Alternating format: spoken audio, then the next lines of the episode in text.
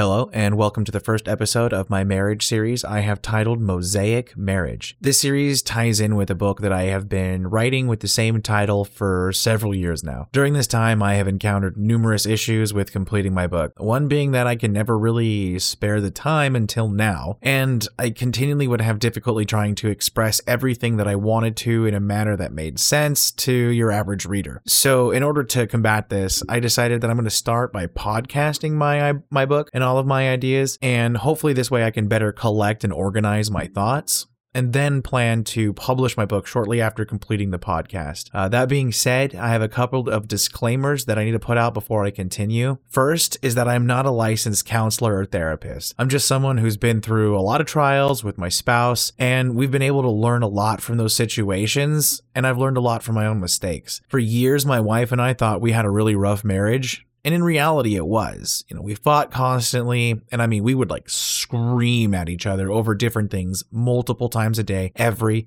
single day. But we never let anything split us completely. And over time, we figured out how to work through everything. Throughout all of this, people would come up to Joy and I and tell us that our marriage was an inspiration to them, which which didn't really make sense to us. And even writing this book was an idea that was told to me by my old pastor Matt Alexander after he learned everything that Joy and I had been through and overcome. I might do a podcast one day on all of that, but that'll be some other time. Uh, but for these reasons, I feel that I have learned many valuable lessons that can be used to equip those who are looking for a spouse and help those who are already in a committed relationship or marriage that might be struggling. My second and honestly the most important disclaimer is that if you are in a physically, mentally, or spiritually abusive relationship, you need to get out now. Abuse is never excusable, no matter the situation. I understand that you may love them and you want them to be healthy and happy and better, but the reality is that person doesn't love you. At least they don't love you the way that they should. And they are incapable of loving you properly because their warped understanding of what love is. If someone can hurt you over and over again. They don't love you. They love the idea of you being around and their ability to control and hurt you. That person needs help and likely spend some time behind bars, and you need to be safe. If you have children, this is even more important because if you don't change it, your kids will grow up and continue the same behavior in their own lives. If you don't know what to do, the National Abuse Hotline is 1 800 799 7233. Of course, 911 is always an option. And if you really feel that there's no other way you can do it, you can contact me. I don't have unlimited resources, but I will do whatever I can and get in contact with as many people to help you if I can. Uh, the best way will be to email me at just a dude with a mic at gmail.com, all lowercase, one word. And of course, you can find me on Facebook Messenger through my Facebook page at facebook.com forward slash just a dude with a mic. Again, all lowercase, one word. I will do everything that I can to help you get into a safe place because that is what matters. Now that I've been able to do that, let's go ahead and start the first episode of this series. Episode one Why Marriage? Okay, so to begin this whole thing with dispelling some myths about marriage and hopefully correcting some beliefs about marriage that even I thought were right until I looked into them. Let's begin. The most known myth about marriage, I guess, is that in the United States, 50% of all marriages end in divorce. And that is without a doubt a lie, and one I believed for the last 30 years of my life. But here was what I was able to find from the numbers. From the CDC, there were 2,315,000 marriages and 944,000 divorces in the US. That was about 41% of marriages, and this was back in 2000. However, in 2019, they reported 2 million 15,603 marriages and only 746,971 divorces, which is about 37%. For me, that number is still way too high. Having come from a broken home, I understand the burden that it can bring on children if you have them. But 37% is a heck of a lot better than 50%. And also, if you look at it, the trends of the divorce rate are going down.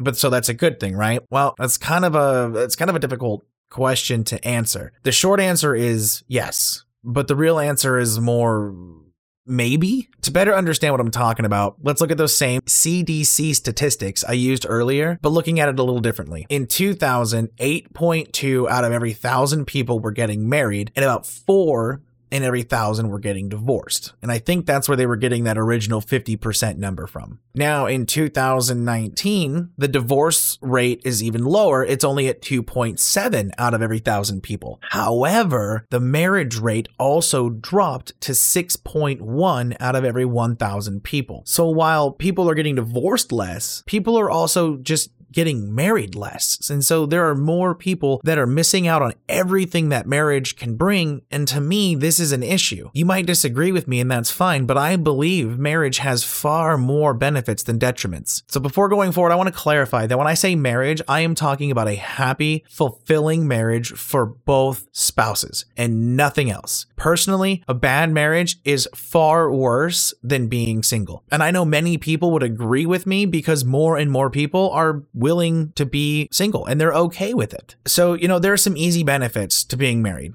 Um, one of them is like studies show that married people live longer and healthier lives. They're less likely to partake in risky behavior. They're more likely to have higher paying careers. There are major tax benefits to being married, and there are even benefits when it comes to getting loans. Uh, those are just the easy ones, and there's plenty of evidence to back up every single one of those. But I want to focus on some other benefits of marriage, and I'm going to break them down into three parts how marriage benefits yourself and your spouse, how marriage benefits your children, and how marriage even benefits society in tangible ways. And again, I want to reiterate when I say marriage, I mean a happy, fulfilling marriage for both spouses. So let's begin with the benefits for yourself and your spouse. One benefit from marriage is safety and safety in many ways. Physically, you don't have to worry about things like STDs and you have at least one place that you should feel safe from physical harm. Mentally, you have someone who can help you through the turbulences of life and keep your head above water. Studies show that people in happy marriages are far less likely to commit suicide than people who are divorced or single. Within that marriage, you have a place to feel free to be yourself, to be weird, but to also be vulnerable. My spouse has been with me through so much of my mental health struggles and trauma from my past, but I have also been there with her through her struggles dealing with past trauma. We both had someone besides our therapist that we could go to and confide in and not be judged, where we could feel safe to be vulnerable and open, and the amount of healing that can come. Guys, you all have no idea how freeing that can be. Surveys also show that people who are married tend to have higher paying careers careers and are overall more successful. And I can see how this is possible. My wife and I have been tag teaming for the last five years while we work through school together. You know, she's finally been able to finish nursing school and is working. And so I'm able to focus now after finishing my bachelor's degree on getting into medical school. And I could not imagine having trying to do this by myself at my age, especially with children. If Joy and I were divorced, we would have had no reason to help the other person out to get through school, especially the burdens that we carried through, each of us carried at different times to make it happen. But because we were married, it benefited both of us in order for it to get there. We were in this together and we had that support, you know, and so because we had that, this has allowed us to take our family from one place financially to a much higher level. Lastly, there is a peace with the act of marriage and making it legal. When I wake up and I look at my wife, I don't fear if she will just walk out one day because we made a pact before each other, our families, and God that we were in this thing called life together. I can't speak for everyone, but most people I know who are living together but aren't married either rent a home or only one person owns the home. They tend to have separate bank accounts and split the bills. They're literally two different people who just live together. There's no commitment, no purpose. They're just existing. Now, I know there are married people who act like this too, and all I have to say is if you are married and you have separate bank accounts and bills and and all this other stuff, you're wrong. I really don't care if you disagree because you're wrong. I know that this is really going to rile some people up and really piss some people off, but I don't really I don't really care. Marriage is about two people becoming one entity. Yes, you each have your own identity because but you become like one. For anyone who is a Christian, it literally says this in the Bible. so if you do it, it's not only wrong, it's a sin. And I'm like, what level of distrust must you have in order to not give free access to money to your spouse? Like if look, if they have a gambling problem or they're like a crazy spendaholic or something, that's that's different and there are ways to handle that while still keeping everything anything joined. To me, it's just not right for spouses to have s- separate property and assets. And honestly, in most states, it's a waste of time because joint owned property laws and things like that. And most people who have separate accounts or or separate bills and different things like that, usually it's because either their parents were from a bad marriage or they had a bad first marriage or something like that that got them jaded to the point to where they were having difficulty with having that trust again. But what people need to understand is that's a bad marriage. Any of those flaws that that people are pointing out that stops people from having these joint account are from bad marriages. And lastly, there is a sense of fulfillment that you get from being married when you're when you're happily married. Um, there isn't a single happily married person that I know who would actually prefer not to be married to their spouse. If you gave them the choice to go back and do it a million times, they would choose the same person, and I know I would because in this happy marriage, I have such a strong personal fulfillment, and and I get that from helping my marriage thrive, and I can't get that fulfillment from anything else. It's it's like a calming sense of satisfaction and achievement. You're